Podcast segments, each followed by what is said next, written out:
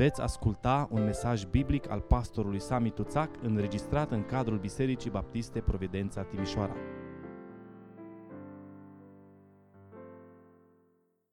Vă invit să deschidem împreună Sfânta Scriptură în această dimineață, în întâia epistolă a lui Ioan. Vom citi din capitolul 1, începând cu versetul 5 și până în capitolul 2, versetul 2, pagina 1199 în Sfânta Scriptură. 1 Ioan, capitolul 1, începând cu versetul 5.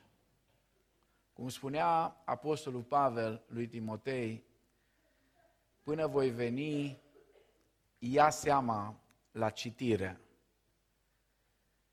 Aș vrea să luăm seama la citirea cuvântului și să fim atenți pentru că Ioan așează aici în cuvintele acestea teologia practică a iertării. Vestea pe care am auzit-o de la el și pe care vă propovăduim este că Dumnezeu e lumină și în el nu este întuneric. Dacă zicem că avem părtășie cu El și umblăm în întuneric, mințim și nu trăim adevărul. Dar dacă umblăm în lumină, după cum El însuși este în lumină, avem părtășie unii cu alții. Și sângele lui Iisus Hristos, Fiul Lui, ne curățește de orice păcat. Dacă zicem că nu avem păcat, ne înșelăm singuri și adevărul nu este în noi.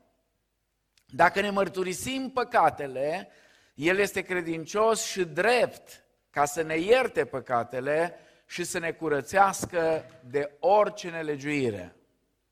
Dacă zicem că n-am păcătuit, îl facem mincinos și cuvântul lui nu este în noi.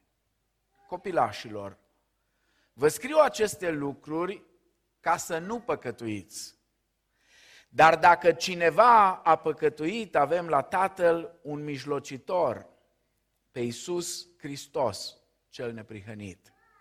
El este jertfa de ispășire pentru păcatele noastre. Și nu numai pentru ale noastre, ci pentru ale întregii lumii. Amin. Doamne, stăm în fața cuvântului Tău și în dimineața aceasta și te rugăm în numele Domnului Isus Hristos, vorbește-ne din nou. Doamne, dă-ne un duh de ascultare, dă-ne un duh de învățare și mai ales, Doamne, ajută-ne ca în tot ceea ce facem, în fiecare moment al trăirii noastre, să trăim conform voii Tale. Amin. Vă rog să luați loc. Cu ajutorul Domnului, în dimineața aceasta vom continua seria de mesaje intitulată Chemați la Sfințenie. Vreau să vă spun ceva foarte direct și deschis. Ca întotdeauna, ca întotdeauna, abordarea mea în mesajele acestea este una biblică și de asemenea pastorală abordarea este una pastorală, pentru că încerc să răspund unor întrebări care frământă mințile noastre ca și copii al lui Dumnezeu.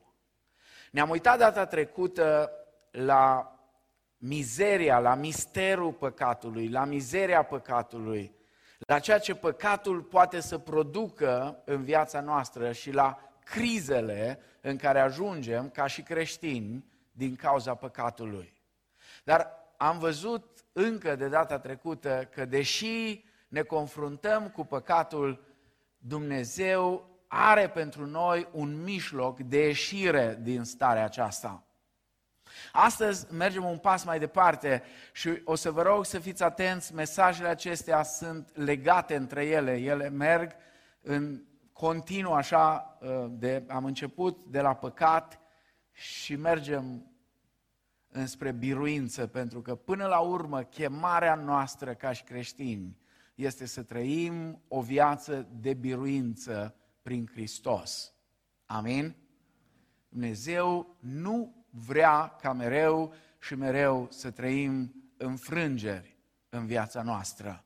Da, o să vedem și astăzi ne confruntăm cu înfrângeri, ne confruntăm cu eșecuri, dar chemarea noastră este o chemare la a trăi o viață de biruință. Ce speranță de iertare are creștinul când păcătuiește? Dacă este posibil ca un creștin să păcătuiască și când ne uităm în Scriptură, ne uităm la experiență, ne uităm la experiența noastră personală a fiecăruia dintre noi, realizăm că da, așa este. Este posibil ca un creștin să păcătuiască. Și atunci întrebarea care e normal să ne vină în minte este aceasta, ce speranță de iertare mai avem? Trebuie să fim foarte atenți, pentru că unii dintre noi de obicei ne ducem unii într-o extremă, alții în altă extremă. Există extrema celor care nu s-a întâmplat nimic, ce am făcut, și există extrema celor care nu pot sub nicio formă să se ierte pentru lucrurile care le-au făcut. A, Dumnezeu ne iartă, dar noi nu ne putem ierta. Și uneori egoul nostru ne atacă viața noastră creștină mai puternic decât diavolul însuși. De ce?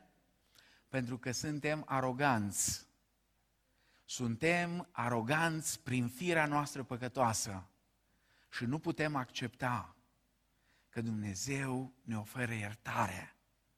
Și apoi suntem și necredincioși. Pentru că dacă Dumnezeu spune în cuvântul Lui ceva, eu sunt chemat să-L cred.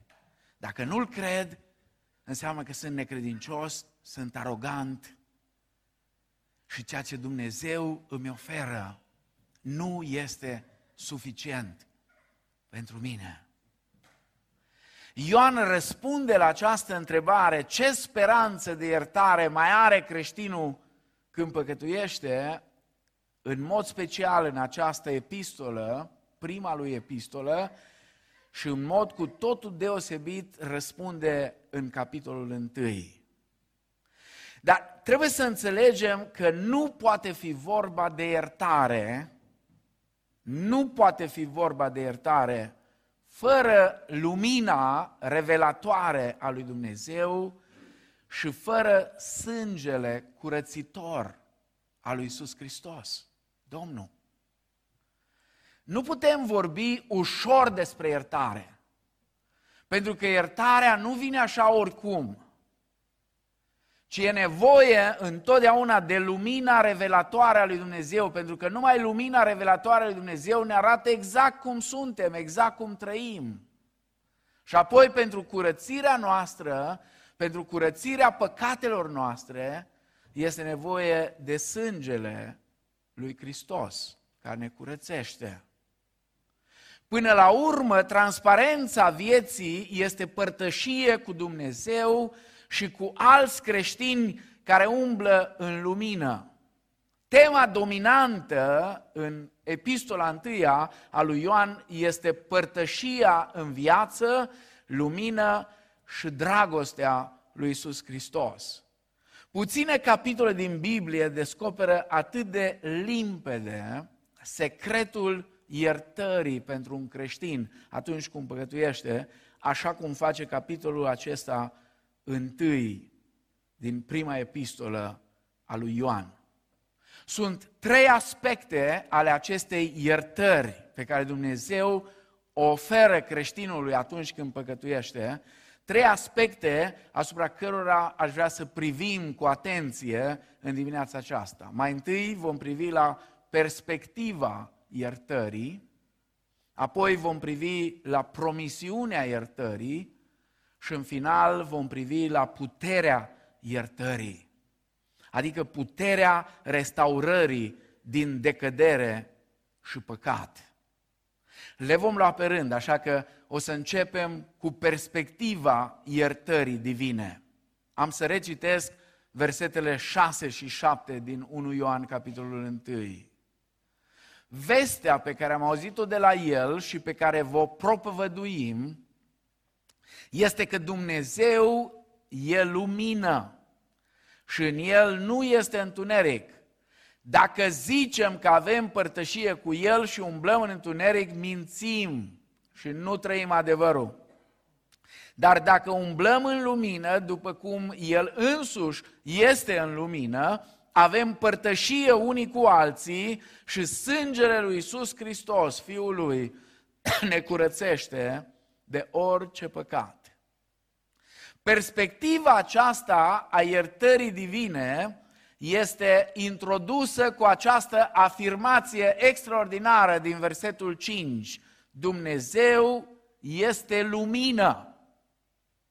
Dumnezeu este lumină, iar lumina condamnă păcatul. Deschideți, vă rog, în Evanghelia după Ioan, capitolul 3, versetele 19 și 20. Și judecata aceasta stă în faptul că odată venită lumina în lume, oamenii au iubit mai mult întunericul decât lumina pentru că faptele lor erau rele. Căci oricine face răul urăște lumina și nu vine la lumină, ca să nu îi se vădească faptele. Și apoi, lumina nu doar condamnă păcatul, ci lumina pretinde adevăr.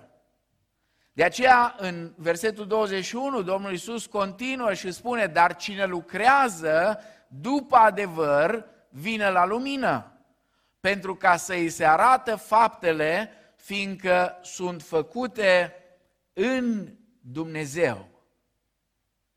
Acum, trebuie să știm că în vremea lui Ioan era o erezie foarte răspândită în vremea aceea.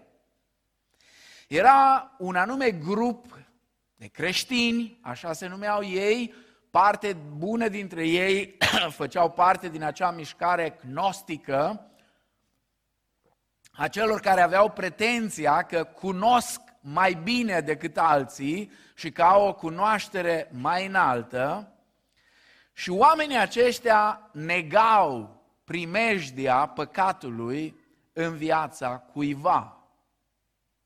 Ei erau cumva, în limba greacă, era numiți antinomos, oameni care erau împotriva legii. Ei spuneau, noi suntem liberi, suntem liberi, suntem în har, nu este nicio primejdie pentru noi. Nu există primejdie pentru păcat în viața cuiva. Ba mai mult decât atât, ei credeau ceva foarte ciudat. Și Apostolul Pavel se confruntă cu asta și răspunde acestei erezii. Ei credeau așa, pentru că harul lui Dumnezeu este mare, Dietrich Bonhoeffer ar spune despre asta că e vorba de har ieftin, așa numea el. Pentru că harul lui Dumnezeu este mare, noi putem să păcătuim oricât. De ce? Pentru că cu cât păcătuim mai mult, cu atât harul lui Dumnezeu va fi și mai mare. Vă dați seama ce nebunie? Vă dați seama ce abordare scoasă total de sub lumina Scripturii? Apostolul Pavel răspunde acestei erezii în Romani, capitolul 6, versetele 1 și 2. Ce vom zice dar? Să păcătuim mereu ca să se înmulțească harul? Nici de cum. În original spune să ne ferească Dumnezeu. Să ne ferească Dumnezeu să gândim în felul acesta. Noi care am murit față de păcat, cum să mai trăim în păcat? Perspectiva iertării este despre restaurarea părtășiei noastre cu Domnul și unii cu alții. Există un singur lucru care rupe părtășia noastră cu Dumnezeu. Și acel lucru este păcatul. Cuvântul lui Dumnezeu prezintă trei condiții pentru menținerea unei vieți de părtășie neîntreruptă. Prima dintre ele, ascultarea de lumina lui Hristos. Dacă umblăm în lumină, spune Ioan în versetul 7, dacă umblăm în lumină. Acum, ce înseamnă asta? Ce înseamnă să umbli în lumină?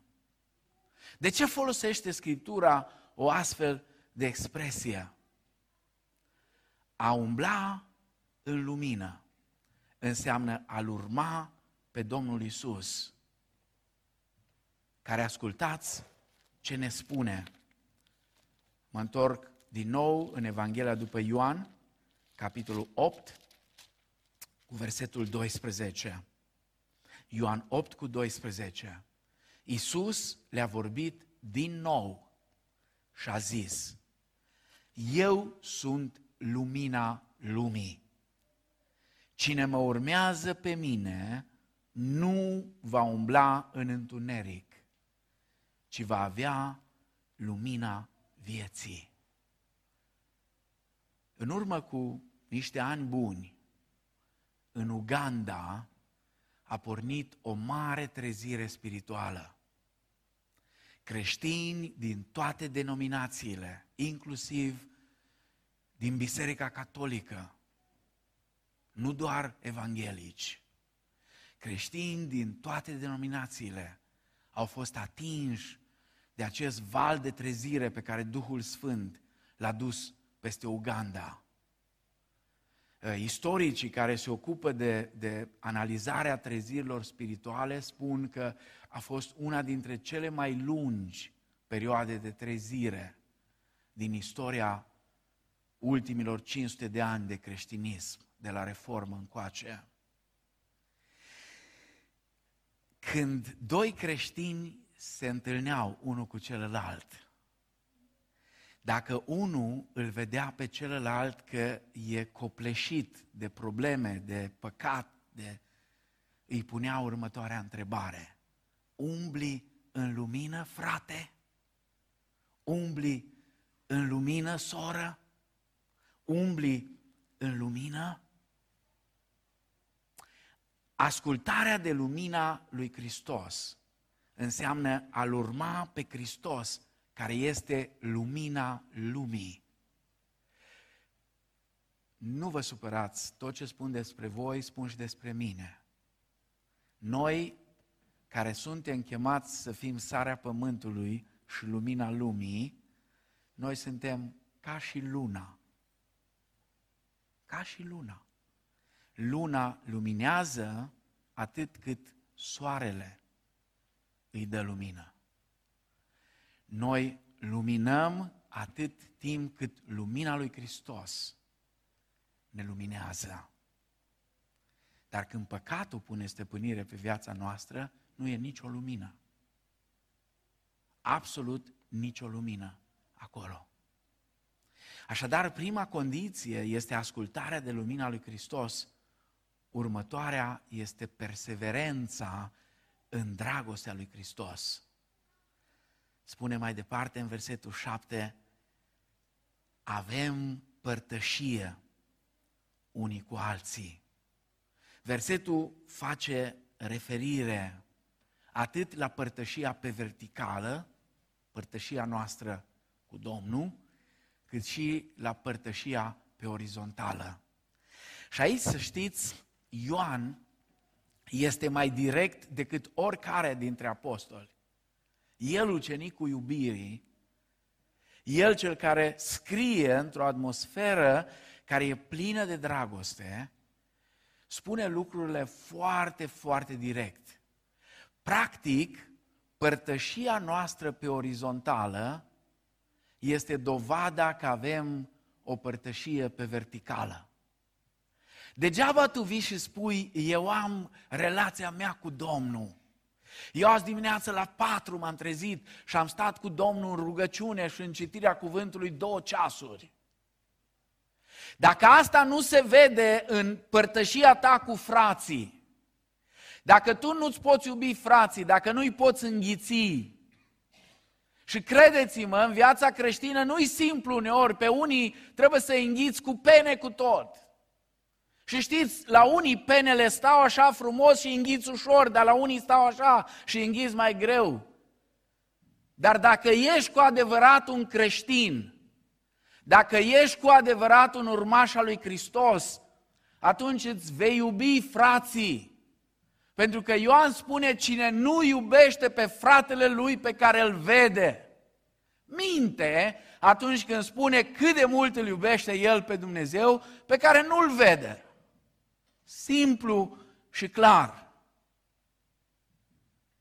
Fiecare dintre noi se poate uita în viața lui și să spună, sunt eu în adevăr, umblu în lumină sau sunt un mincinos?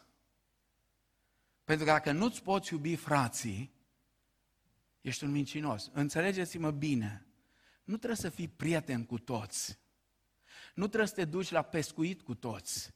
Nu trebuie să mergi la grătar cu toți. Nu trebuie să mergi în vacanță cu toți, dar trebuie să iubești pe toți. Înțelegeți? Asta e diferența. Nu e vorba de o iubire sentimentală. Nu e ceva de genul mor după tine și chestii din astea. Nu, nu despre asta e vorba. Uneori, uneori din neatenție și relația noastră cu Dumnezeu o ducem așa într-o zonă foarte senzuală. Dar relația noastră cu Dumnezeu nu e una senzuală. E una bazată pe adevăr, pe jertfa lui Hristos, pe faptul, pe, pe faptul adevărat al înfierii. Pentru că Hristos, Domnul, în Hristos Domnul, Dumnezeu ne-a înfiat și ne-a făcut copii ai Lui. Și asta stă la baza părtășiei noastre cu El. Ascultarea de lumina lui Hristos și apoi perseverența în dragoste lui Hristos. E foarte simplă concluzia aici. Dacă umblăm în lumină cu Dumnezeu, avem părtășie cu frații noștri. E simplu.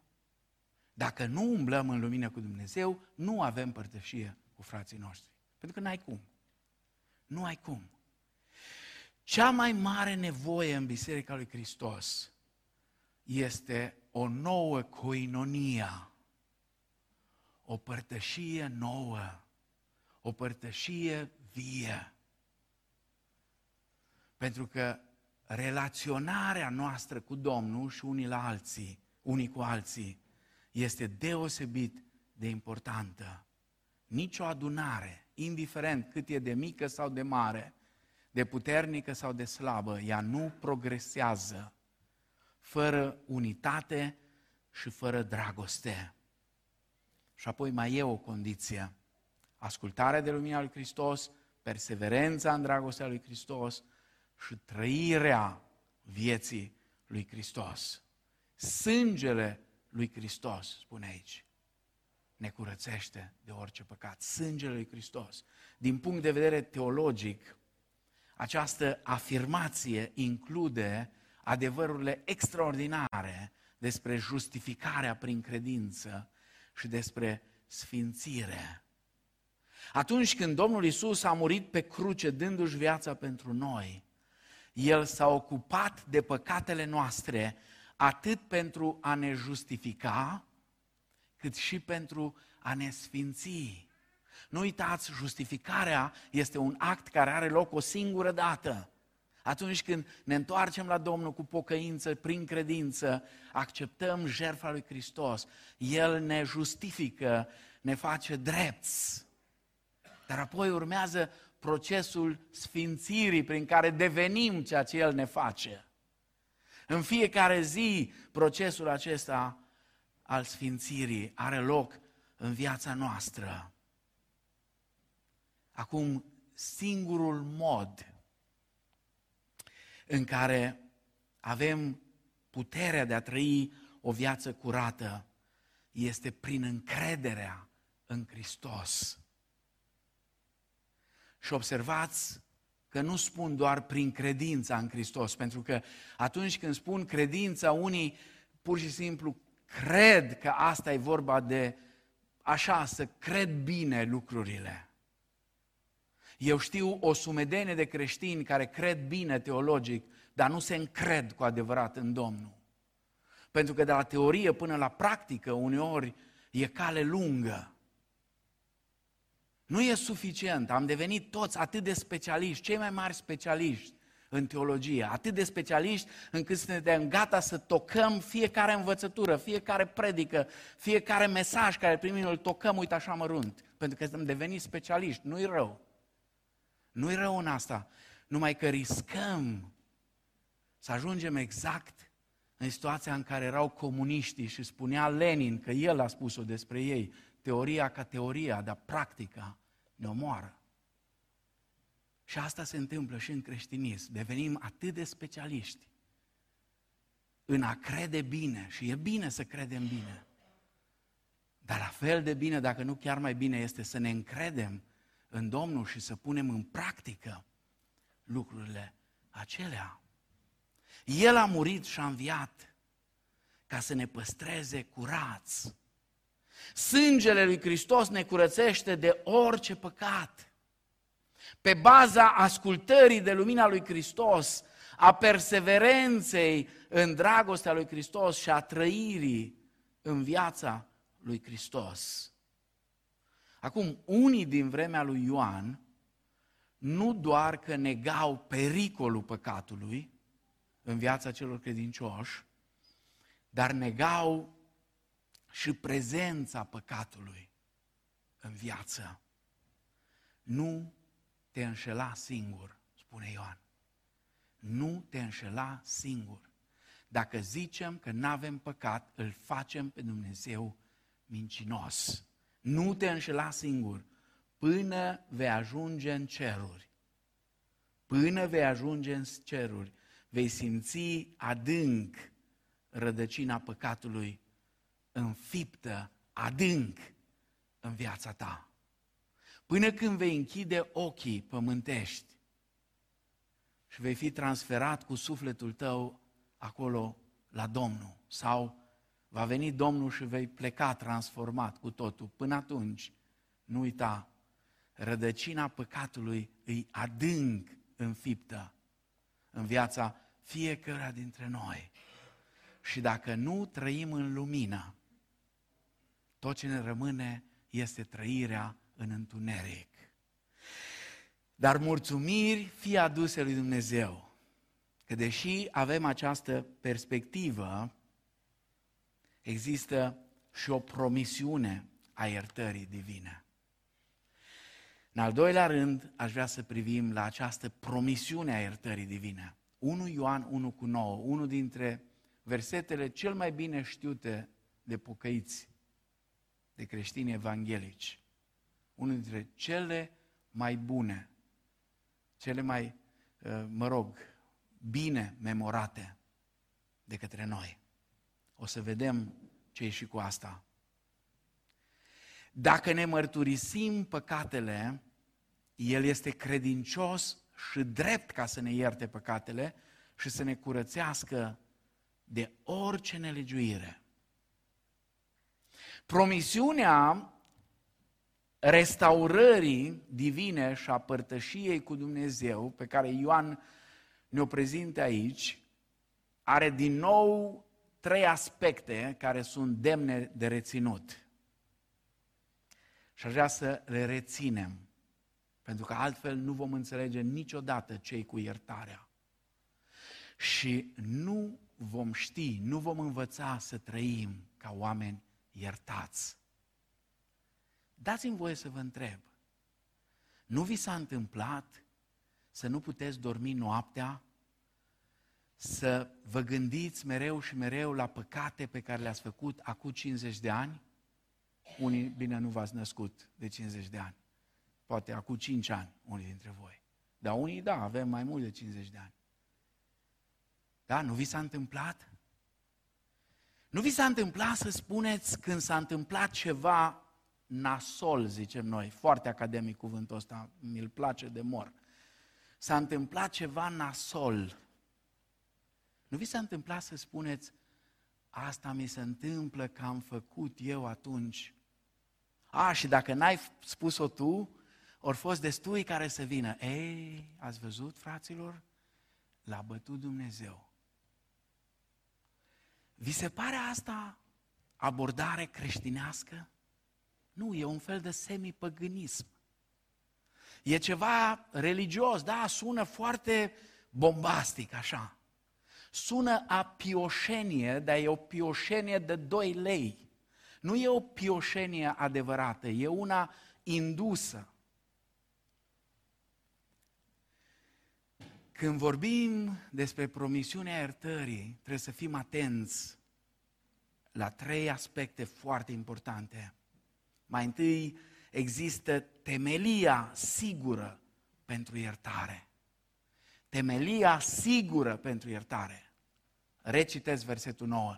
Dacă ne mărturisim păcatele, El este credincios și drept ca să ne ierte păcatele și să ne curățească de orice nelegiuire. În ce constă această temelie sigură pentru iertare? În credincioșia cuvântului lui Dumnezeu. Dumnezeu este credincios. Amin?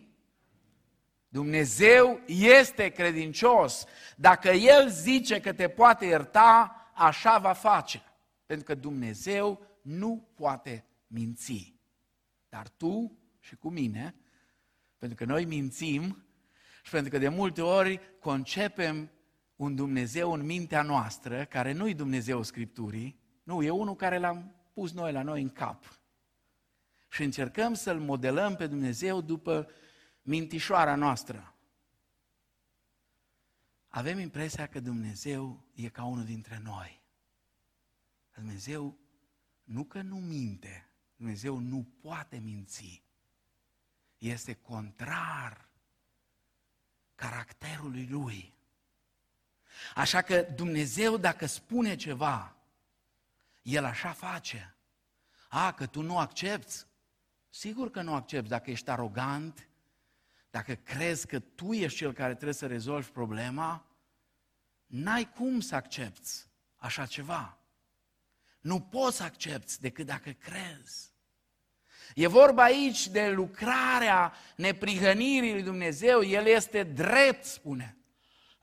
El este drept, zice în versetul 9.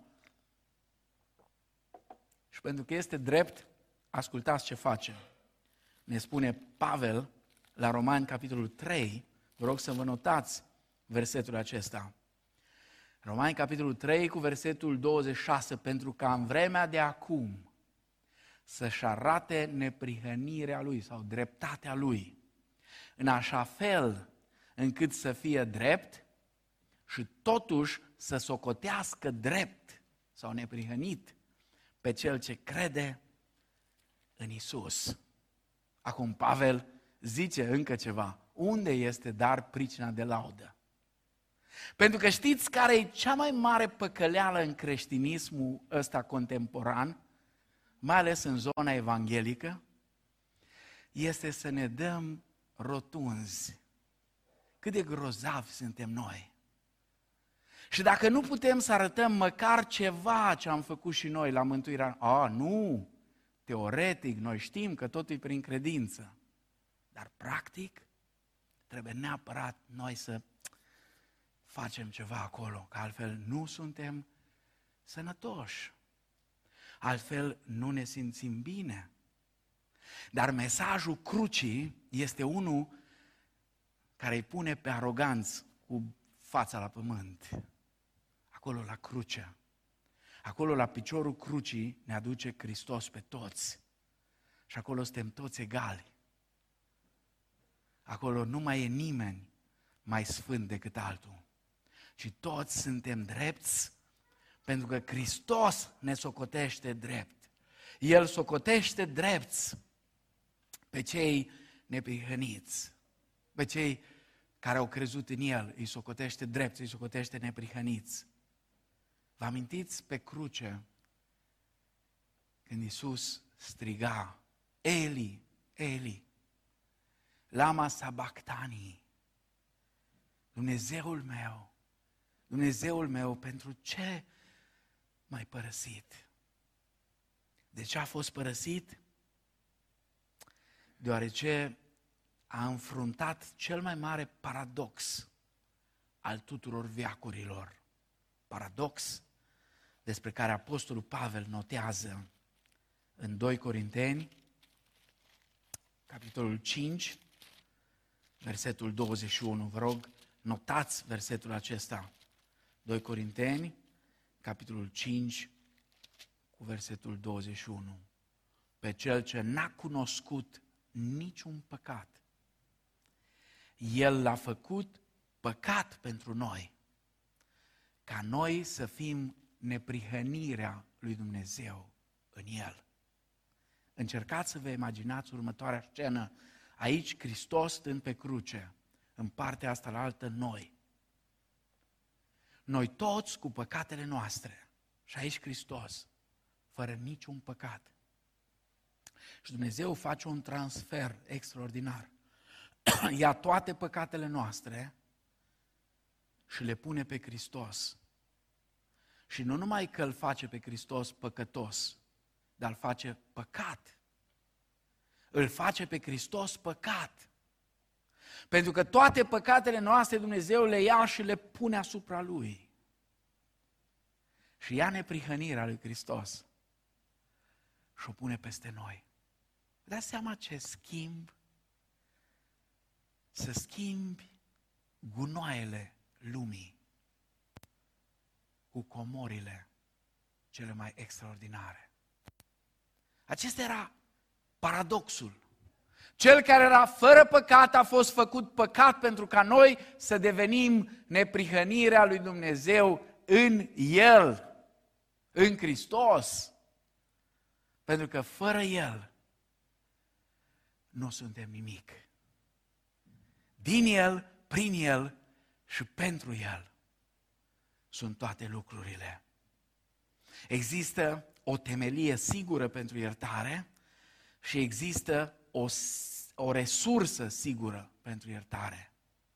El este credincios. El este credincios. El îndepărtează vina păcatului nostru. Și da, vina păcatului ne omoară. Vina păcatului ne omoară.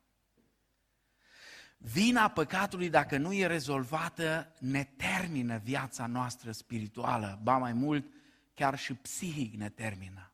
Pentru că vina ne apasă. Iar El o ia și o îndepărtează. Când Ioan vorbește aici, el se inspiră din ritualul Vechiului Testament. Și expresia aceasta, a ierta, înseamnă practic a îndepărta. V-am spus uneori, ca să înțelegem harul, trebuie să înțelegem bine legea. Dacă nu înțelegi legea Vechiului Testament, nu vei înțelege harul niciodată, nu-l vei aprecia niciodată. Vei cădea în păcatul acela al harului ieftin, dacă nu înțelegi ce pe acolo prin Vechiul Testament. Mai ales primele cărți a lui Moise sunt extraordinare. Atunci poți să accepti mai ușor când înțelegi ce însemna legea.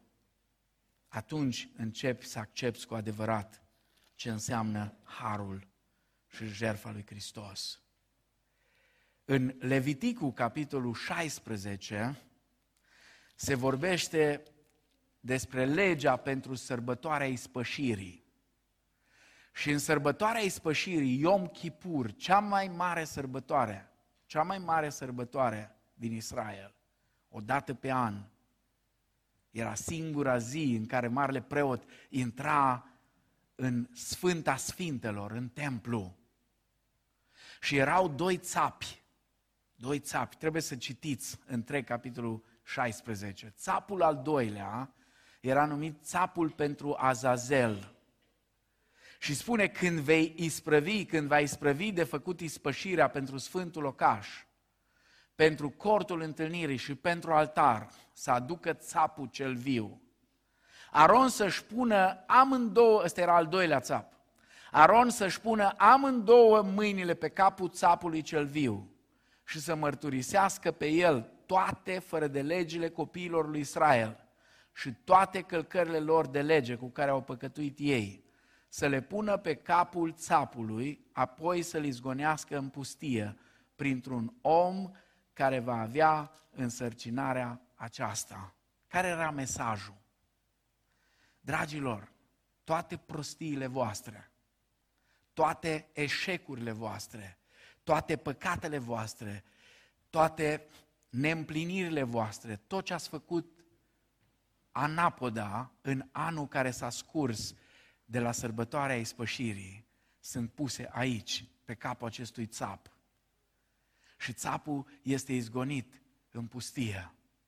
Adică mesajul era, uitați lucrurile alea. Dumnezeu nu mai vrea să-și aducă aminte de ele. Dumnezeu nu vrea să le mai vadă. Vreau să vă spun ceva care ne scapă.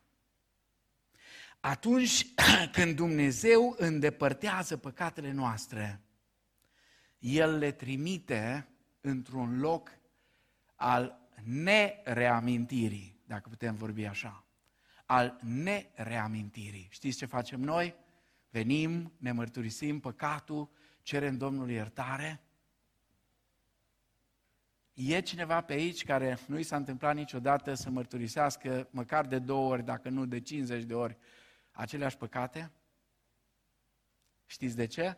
Pentru că diavolul vine mereu și când faci câte o gafă, ți le aduce aminte și pe alte. Și vă spun ceva tare de tot. Dragă soră care ești soție și dragă frate care ești soț, când te cerți cu soțul tău, și e normal să te cerți. E normal, din când în când e normal. Nu e normal să nu te împaci, dar e normal să te cerți. Da? Când te ceri cu soțul tău sau cu soția ta, sigur, ești isterică, asta toată lumea, n-am văzut pe nimeni să certe fără să fie isteric, că n-ai cum, așa, dar nu fi și istoric, pentru că te inspiri din istoria diavolului. Diavolul este cel care vine mereu și aduce în mintea ta toate tâmpenile care le-ai făcut acum 50 de ani. Da? Și atunci când tu îi le amintești pe toate, ești de mânuță cu diavolul. De mânuță cu el și el îți șoptește în ureche și tu le zici și aia, și aia, și aia, și aia, și aia, și aia. Și pe urmă te întrebi de ce relația noastră nu merge. De ce nu funcționăm bine? De aia. De aia, pentru că te ții de mână cu diavolul și mergi pe varianta lui. Dumnezeu trimite păcatele noastre într-un loc al nereamintirii. Eh, haideți să ne uităm un pic în Scriptură. Notați-vă versetele astea, pentru că vă ajută foarte mult data viitoare când vă certați cu nevasta. Isaia 30, nu numai atunci. Nu numai atunci. Dar trebuie să fim foarte practici. Isaia 38 cu 17. Cred că aici am notat eu puțin greșit.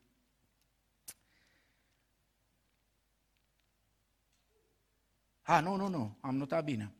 Iată, chiar suferințele mele erau spre mântuirea mea, tu ai găsit plăcere să-mi scoți sufletul din groapa putrezirii și auziți, căci ai aruncat înapoi a ta toate păcatele mele. Ai aruncat înapoi a ta toate păcatele mele. Ce înseamnă când e ceva înapoi a ta? Ce înseamnă? Că nu le mai vezi, îți date uitării. Ca să le vezi, ce trebuie să faci? Să te întorci înapoi la ele, să le vezi. Dumnezeu spune, apoi Ieremia 31, cu 34. Ieremia 31 cu 34. Iată legământul, uh, uh, nu, nu, nu, uh, 34, mă duc direct că timpul zboară. Nici unul nu va mai învăța pe aproapele său sau pe fratele său zicând cunoaște pe Domnul, căci toți mă vor cunoaște, de la cel mai mic până la cel mai mare, zice Domnul, căci le voi ierta nelegiuirea și nu voi mai aduce aminte de păcatele lor. Apoi încă ceva, îndepărtarea aceasta sau iertarea, El trimite păcatele noastre într-un loc al nerecuperării, adică nu le mai poate nimeni lua de acolo. Mica, capitolul 7, cu versetul 19. Citesc din profeți pentru că profeții vorbesc într-un mod foarte plastic și ne ajută să înțelegem niște adevăruri extraordinare. Mica 7, 7 cu 19. El va avea iarăși milă de noi, va călca în picioare nelegiurile noastre și va arunca în fundul mării toate păcatele noastre. Am citit undeva zilele astea că nu știu dacă astăzi se mai întâmplă la fel cu metodele astea mai moderne, dar în trecut, în Londra, în fiecare zi, se aduna o cantitate foarte mare de uh, reziduri din acestea, uh, de resturi, în special resturi de mâncare, lucruri dizolvabile. Și undeva la 3 km de coasta sudică a Angliei există o zonă unde marea este extrem de adâncă. Extrem de adâncă. Și acolo, în fiecare zi, cu excepția zilei de duminică, erau aruncate toate rezidurile acestea. Era atât de adâncă apa acolo, încât niciodată, absolut niciodată, nimic toxic sau nimic care ar fi putut influența în vreun fel peștii și ce era pe acolo, nu se întâmpla. Totul se ducea acolo și acolo se dizolva. Era atât de pură apa, încât dacă n-ar fi fost sărată, ai fi putut să o bei. Atât de pură era în locul acela. Pentru că era foarte, foarte adâncă. Nimic nu se va ridica la suprafață. Acum întrebarea mea este, cât de nebun ar trebui să fim, cât de nebuni ar trebui să fim să încercăm să scoatem din locurile alea adânci lucruri pe care Dumnezeu spune, eu le-am aruncat acolo. El trimite păcatele noastre într-un loc al nereîntoarcerii. Cât este de departe răsăritul de apus, spune Psalmul 103 cu versetul 12. Haideți să, să vedem exact conținutul acestui verset extraordinar. Notați-vă Psalmul 103 cu versetul 12. Cât este de departe răsăritul de apus, atât de mult depărtează el fără de legile noastre de la noi. Știți cât e de departe răsăritul de apus? Atât de departe că niciodată nu se pot întâlni. Absolut niciodată. Și apoi mai este ceva. Dumnezeu desleagă. Pe lângă că aruncă totul în marea uitării, pe lângă că nu ni le mai scoate în continuu în față, Dumnezeu desleagă cătușele păcatului.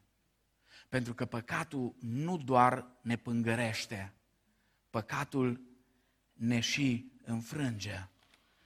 Însă Dumnezeu este Cel care pur și simplu frânge puterea păcatului. Dar mai este ceva la care aș vrea să, să ne uităm. Spuneam, există o temelie sigură pentru iertare, există o resursă sigură pentru iertare și există o condiție, o condiție categorică pentru iertare. Știe cineva care e condiția? E tot acolo în versetul 9. Care e condiția? Mărturisirea. Da, toate lucrurile acestea pe care le-am spus rămân adevărate, dar ele sunt valabile pentru mine și pentru tine în momentul în care mărturisesc. Pentru că ce înseamnă a mărturisi? A mărturisi înseamnă a fi de acord cu Dumnezeu cu privire la păcatele noastre. Și mărturisirea nu e doar așa, am greșit, am greșit. Nu, nu despre asta e vorba. Mărturisirea înseamnă pocăință adâncă și radicală. Este adevărat că lumea trebuie să pocăiască, dar la fel de adevărat este că și creștinii au nevoie de pocăință. Uneori trebuie să ne aducem aminte de ceea ce spune Petru la 1 Petru, capitolul 4, cu versetul 17. Suntem în clipa în care judecata stă să înceapă. De unde? De la Parlament? De la președinție? De la guvern? De unde? De la casa lui Dumnezeu. A, nouă ne-ar plăcea să înceapă cu ea.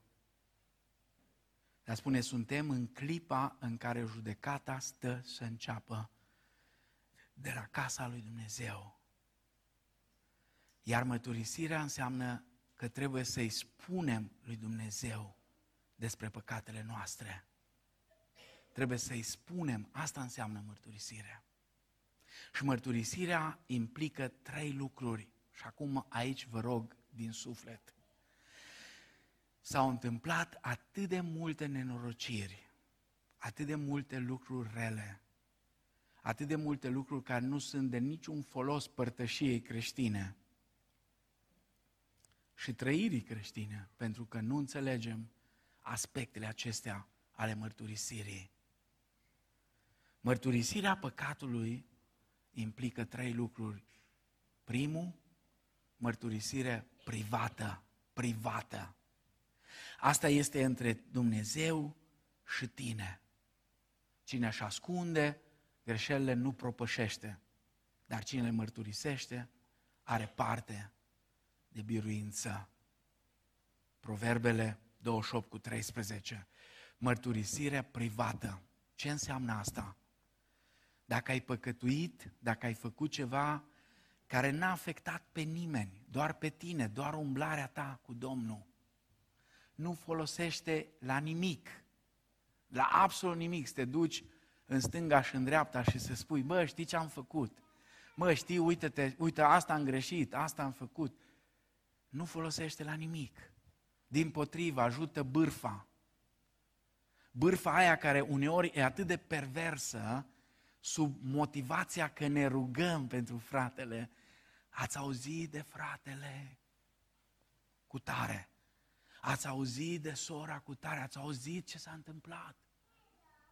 Și până să apucăm să ne rugăm, deja toată strada știe și tot satul și toate posturile de radio vorbesc despre asta.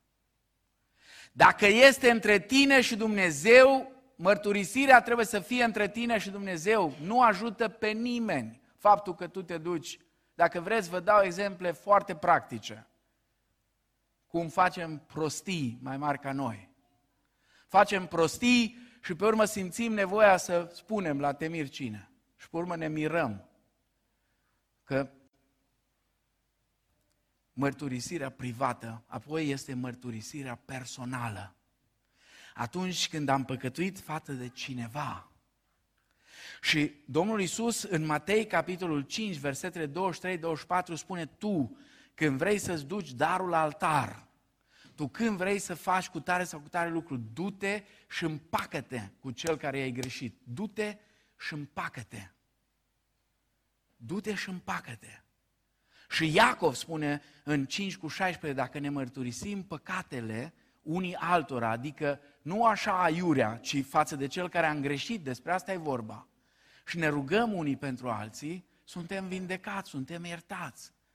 Dacă ai greșit față de cineva, du-te și vorbește cu el personal și rezolvă problema. Și apoi este mărturisirea publică. Mărturisirea publică atunci când păcatul comis a implicat întreaga biserică. Mărturisirea trebuie să fie în fața bisericii. Și cum se ajunge la asta? De cele mai multe ori se ajunge așa. Domnul Iisus dă rezolvarea problemei. Spune în Matei 18, 15 la 17, dacă fratele tău a păcătuit împotriva ta, du-te și mustră-l între tine și el singur. Da? Du-te, mustră între tine. Dacă acceptă, l-ai câștigat pe fratele tău. Și gata. Nu mai trebuie să știe toată lumea. Nici comitetul măcar nu trebuie să știe. Dacă tu ai greșit față de cineva sau el față de tine, du-te rezolvă problema, zice Domnul Isus. Du-te rezolvă problema. A, dacă vezi că cineva a greșit, tu te duci la el și îi spui, măi, uite, lucrul ăsta nu e bine și nu vrea să te asculte, Domnul Iisus zice, ia cu tine doi sau trei frați, ia cu tine și du-te vorbește cu el. Dacă nici atunci nu vrea să asculte, atunci spune-l bisericii. Atunci spune-l bisericii. Și atunci, da, în momentul acela, biserica este cea care trebuie să intervină. Iar când intervine cu adevărat pocăința, tot biserica este cea care trebuie să spună. Nu știu dacă ați văzut vreodată așa ceva, eu am văzut. Am văzut în urmă cu ani de zile în Republica Moldova un bărbat care a fost pus deoparte de biserică pentru că trăia în neorânduială vis-a-vis de soția lui și familia lui și așa mai departe și a ajuns să fie pus deoparte, uh, mă rog, exclus sau nu știu, pus la disciplină și pe urmă omul s-a întors și a venit în fața bisericii și a mărturisit acolo și a cerut iertare bisericii. Și biserica l-a iertat și l-a primit cu drag înapoi. Trebuie să-i spunem lui Dumnezeu despre păcatele noastre și apoi trebuie să ne încredem în Dumnezeu pentru iertare. El este credincios să ne ierte, spune versetul 9. Trebuie să ne încredem în El, că El ne ascultă rugăciunile. Trebuie să ne încredem în El. Și apoi trebuie să-i mulțumim pentru iertarea pe care El ne-a dat-o.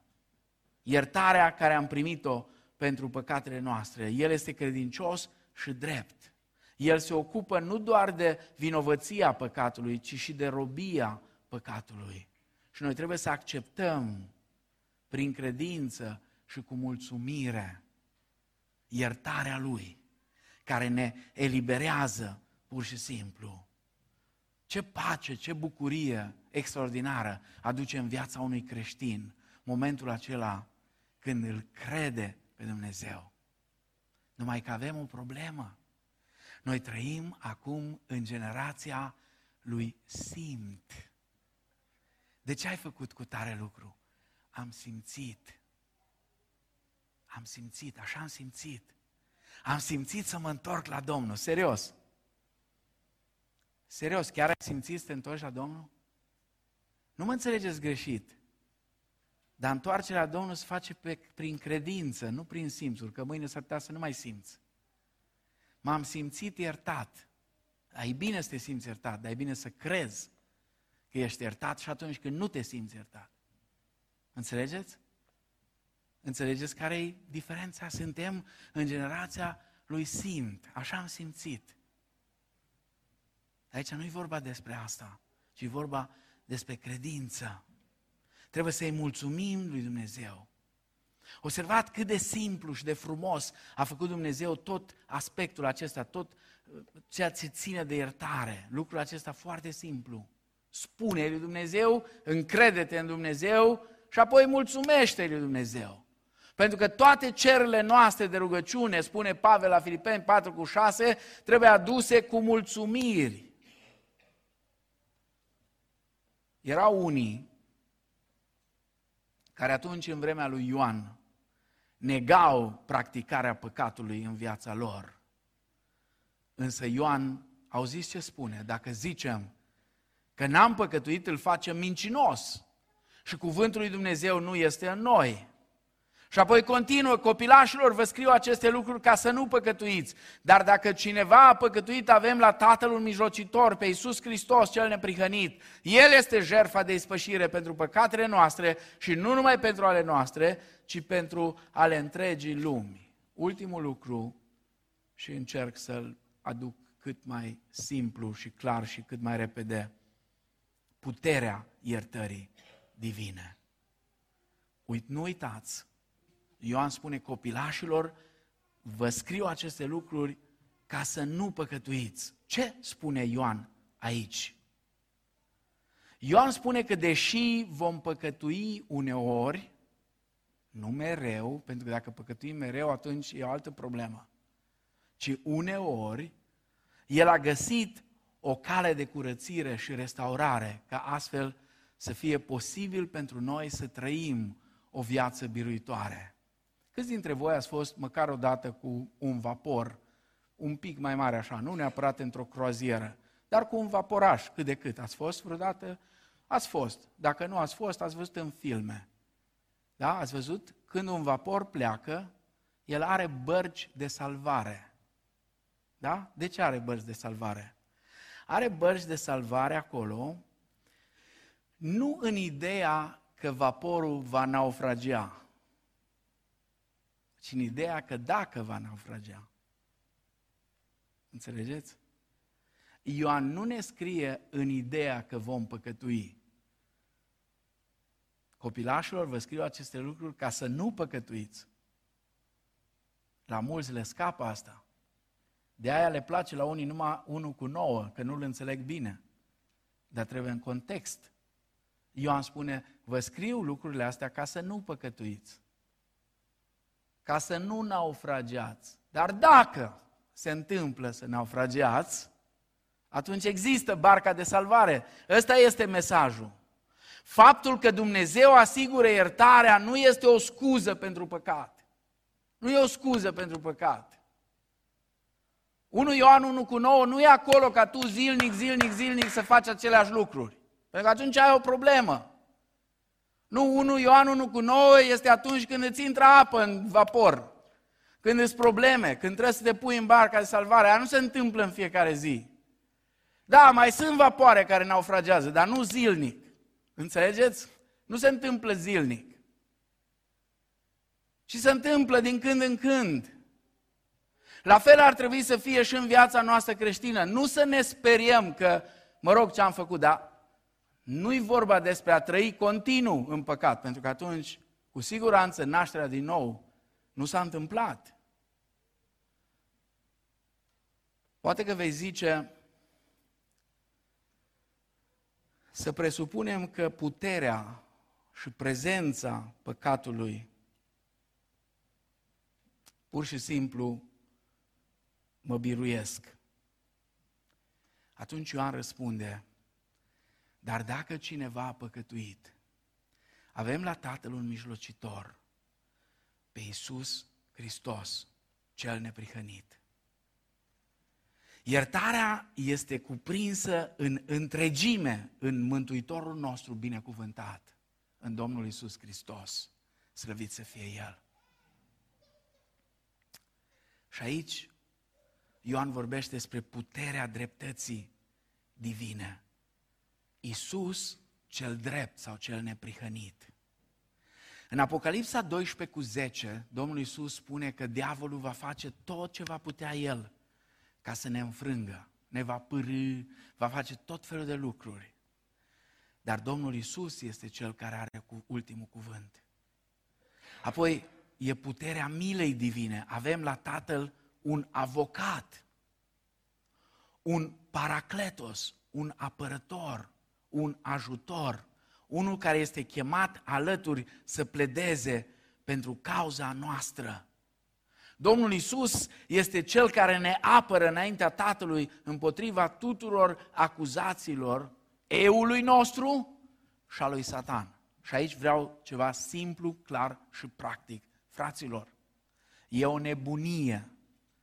E o nebunie să crezi că Dumnezeu se poartă cu tine mai urât, ca să folosesc un limbaj care nu ține de el, că el nu se poartă urât niciodată, dar așa gândim noi, că Dumnezeu este, mă rog, nu știu ce-ți face, acum când ești copilul lui, da? să nu mai vorbesc de cei care au impresia că Dumnezeu stă în permanență cu o radieră și un creion, sau mai nou și-a cumpărat creion din ăla care are radiera la capăt. Și când te scrie în cartea vieții, când te șterge, când te scrie, când te șterge, când te scrie, când te șterge. Asta nu e creștinism. Nu e creștinism. Da, știu că sunt discuții și paradiscuții, dar aș vrea să ne lămurim odată pentru totdeauna. Cineva care a fost cu adevărat mântuit, el este mântuit pentru totdeauna, pentru că Dumnezeu nu se joacă cu lucrurile astea. Tu, când ți s-a născut un copil în casă, poate să te supere, poate să facă o grămadă de lucruri, e tot copilul tău. Dacă prin absurd, în nebunia ta, spui, nu-l mai recunosc, și ce cu asta? Nu e al tău? Nu tu l-ai făcut? Tot tu l-ai făcut. Tu l-ai făcut. Dacă ne uităm la Dumnezeu ca la unul care abia așteaptă să ne bată, să ne pedepsească, nu, Dumnezeu se poartă cu noi ca și cu niște fii. Ca și cu niște fii.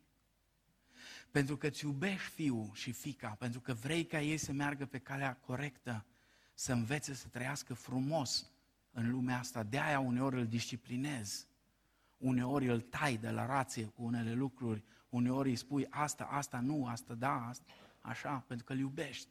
El nu pricepe asta acum, zice că tu urăști, că nu știu ce ai cu el, că nu-l înțelegi. Și mai nou alimentăm așa zisele crize ale adolescenței și eu vă spun, și eu am fost adolescent, n-am avut nicio criză. N-am avut nicio criză. Vă rog să mă credeți, nicio criză n-am avut.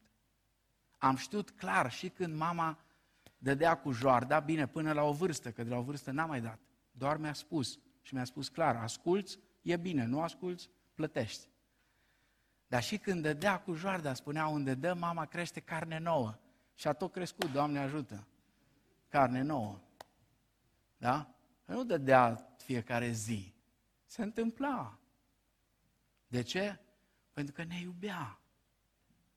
Pentru că ne iubea. Și noi suntem părinți imperfecți și facem prostii. Și uneori ne enervăm și în loc de nu ia nimerim cureaua, care nu-i biblică, și păcătuim, sau lingura de lemn, care nu-i biblică, și păcătuim, și multe alte lucruri. Doar nu iaua, nu iaua, nu băta. Nu băta. Țin minte când a venit odată taică mi-a supărat că eu, care eram cel mai cuvinte copil din sat, l-am bătut pe unul.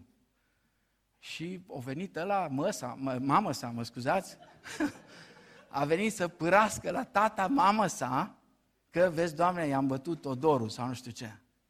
Și tata, că l-am făcut de rușine în sat, a venit cu o, o bâtă de alun care puneam la fasole, să, așa.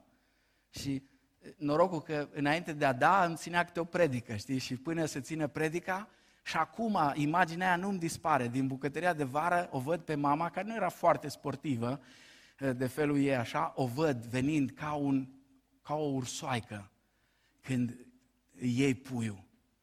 Și cât era ea de rotundă așa, a sărit odată și zup, l-a prins de bâtă. Ce faci, mă? Și tata pe loc, gata, s-a oprit. Și a înțeles, stai mă că nu-i biblică. Du-te la râu, rupe o nuia, până ajungi acolo îți trec nervii, știi? Era o tehnică și în asta. Pentru că copilul nu-i paratrăznet, unde să troznești tu toate eșecurile și frustrările tale. Și noi avem impresia uneori că Dumnezeu în felul ăsta se poartă cu noi. La Dumnezeu se poartă cu noi ca și niște fii, ca și cu niște fii. În plus, avem mijlocitorul acesta care ne apără. Și apoi este puterea aceea iertării divine. El este jertfa de ispășire pentru păcatele noastre și numele noastre, și pe ale întregii omeniri. Într-o zi, Iisus a uitat la un om paralitic, paralizat, care a fost dus la el ca să fie vindecat. Marcu, capitolul 2. Și Domnul Iisus s-a uitat la el și înainte de a-l vindeca, i-a spus, fiule, păcatele îți sunt iertate.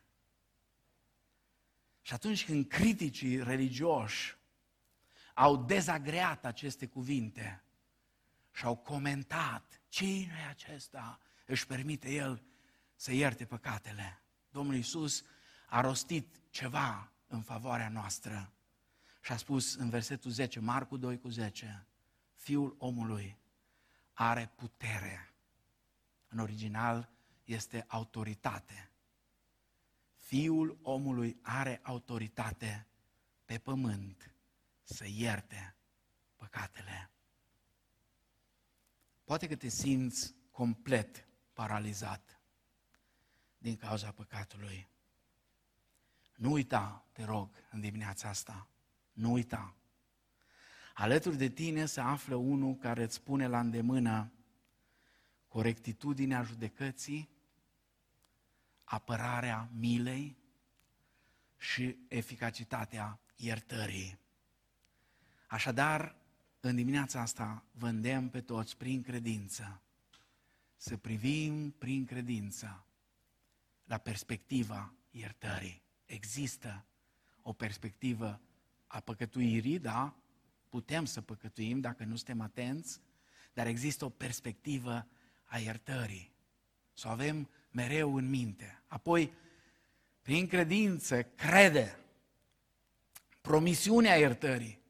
E o promisiune pe care Dumnezeu ne-a făcut-o. Și apoi, tot prin credință, primește, lasă aroganța deoparte, lasă mândria, lasă-o, inclusiv aia spoită cu pioșenie, care nu e adevărata pioșenie și evlavie. Pentru că tot ce e vorba despre mine, eu, știți, așa cu accentuat, subliniat, cum scrieți voi pe din astea cu două de alea, așa una sub alta, două linii, subliniat așa ca să eu. Nu, asta roagă-L pe Domnul să-ți dea putere, să nu te mai acuzi, uneori mai rău decât diavolul. Primește puterea iertării prin credință. Pentru că doar prin harul curățitor al lui Hristos vom putea trăi o viață transparentă și o viață de biruință. Pentru a fi biruitori, trebuie să rezolvăm această chestiune a iertării, să o înțelegem foarte bine și să înțelegem că suntem chemați la o viață de biruință zi de zi. Nu la înfrângere, nu asta e chemarea noastră. Chemarea noastră este la biruință zi de zi. A, din când în când vom avea și înfrângeri, dar atunci avem soluție. Am să închei cu versurile unui imn vechi. Spune așa, e o traducere nu cea mai grozavă, dar asta e. De păcat sunt azi eliberat prin Hristos ce în locul a murit. Iar biruința ce am câștigat e biruința Lui, căci m-a iubit. Amin.